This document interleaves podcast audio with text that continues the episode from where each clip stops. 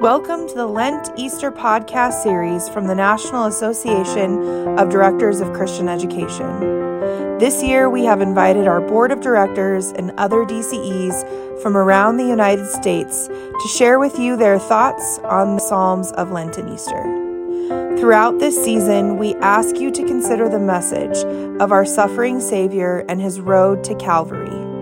As we journey towards the cross and the empty tomb, we pray that you are blessed by these devotions. Now sit back, grab a cup of coffee, and take a listen.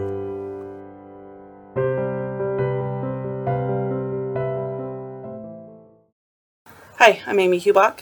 I am the Internship Placement Coordinator and Assistant Professor at Concordia University, Nebraska in the DCE program. This devotion is taking a look at a couple verses of Psalm 27, a couple of thoughts from it, but I'm going to read the whole psalm for us first. The Lord is my light and my salvation. Whom shall I fear? The Lord is the stronghold of my life. Of whom shall I be afraid? When the wicked advance against me to devour me, it is my enemies and my foes who will stumble and fall. Though an army besiege me, my heart will not fear. Though war break out against me, even then I will be confident. One thing I ask from the Lord, this only do I seek, that I may dwell in the house of the Lord all the days of my life, to gaze on the beauty of the Lord and to seek him in his temple. For in the day of trouble he will keep me safe in his dwelling. He will hide me in the shelter of his sacred tent and set me high upon a rock. then my head will be exalted above the enemies who surround me.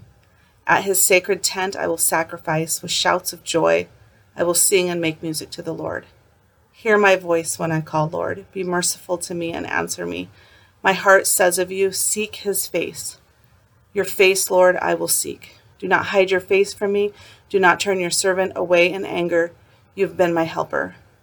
Do not reject me or forsake me, God my Savior.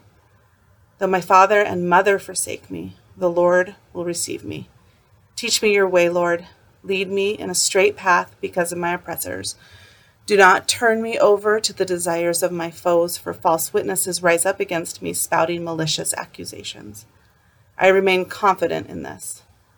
I will see the goodness of the Lord in the land of the living. Wait for the Lord. Be strong and take heart, and wait for the Lord.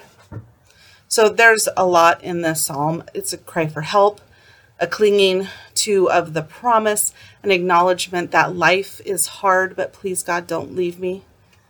And I'm just going to focus on those last two um, verses.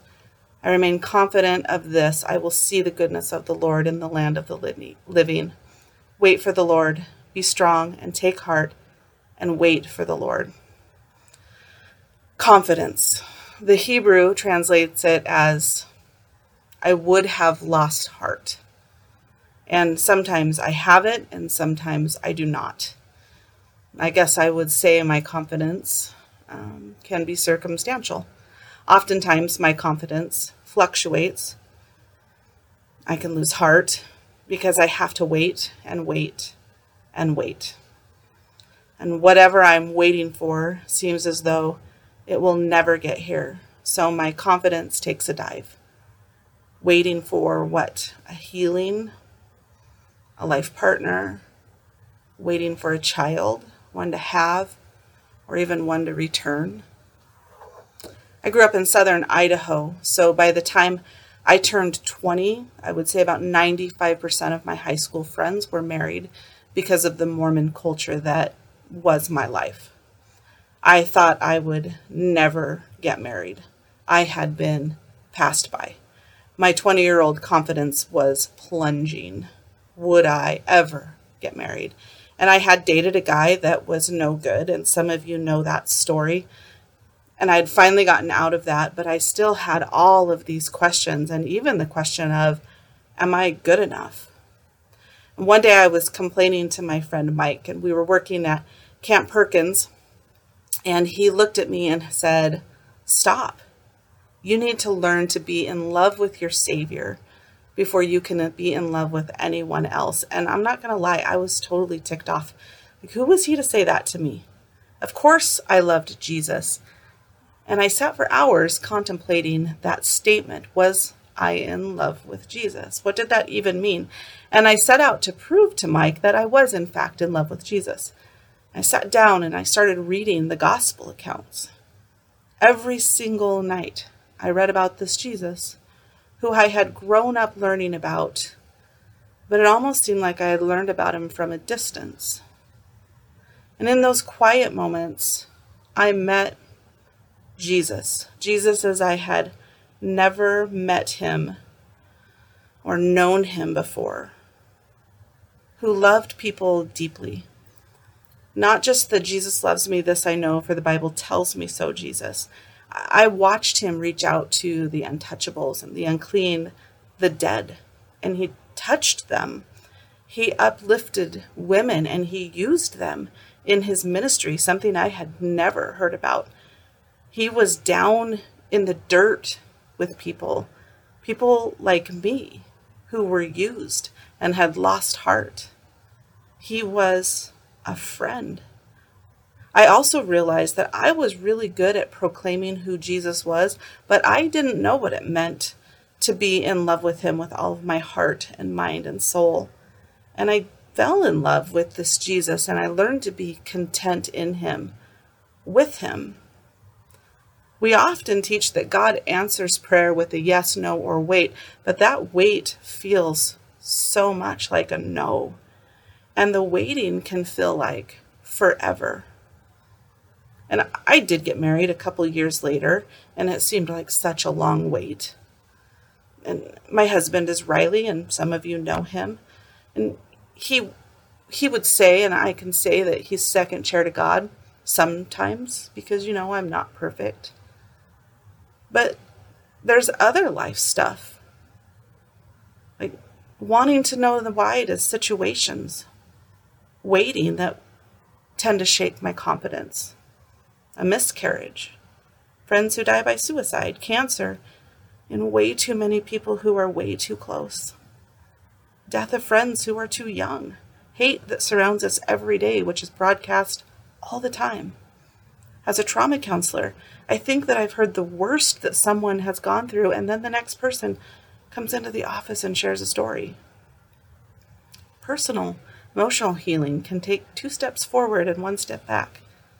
Why can't I just have a full healing here? Waiting is hard. But in the wait, I continue to be confident in the Lord. Jesus loves me, this I know. And he forgives me more than I could ever count. And I hold on to, cling to, if you will, to this promise, the promise that I will see the goodness of the Lord. God never breaks his promises. I can hold him to that I can say that God, you promise that I will see your goodness. Hold me steady. Give me strength in the waiting. And I love you too. Let's pray. God, you are good all the time. Help me to see glimpses of it in the waiting times when everything is hard and feels like it's falling apart. Give me give others, give everyone the strength to move forward with you. In Jesus' name we pray. Amen. Thank you for listening to this Lent Easter podcast. We ask you to look for us on your favorite podcast platform to regularly receive NADCE's podcasts during the Lent, Easter, and Advent Christmas seasons and throughout the year. God's blessings on your week.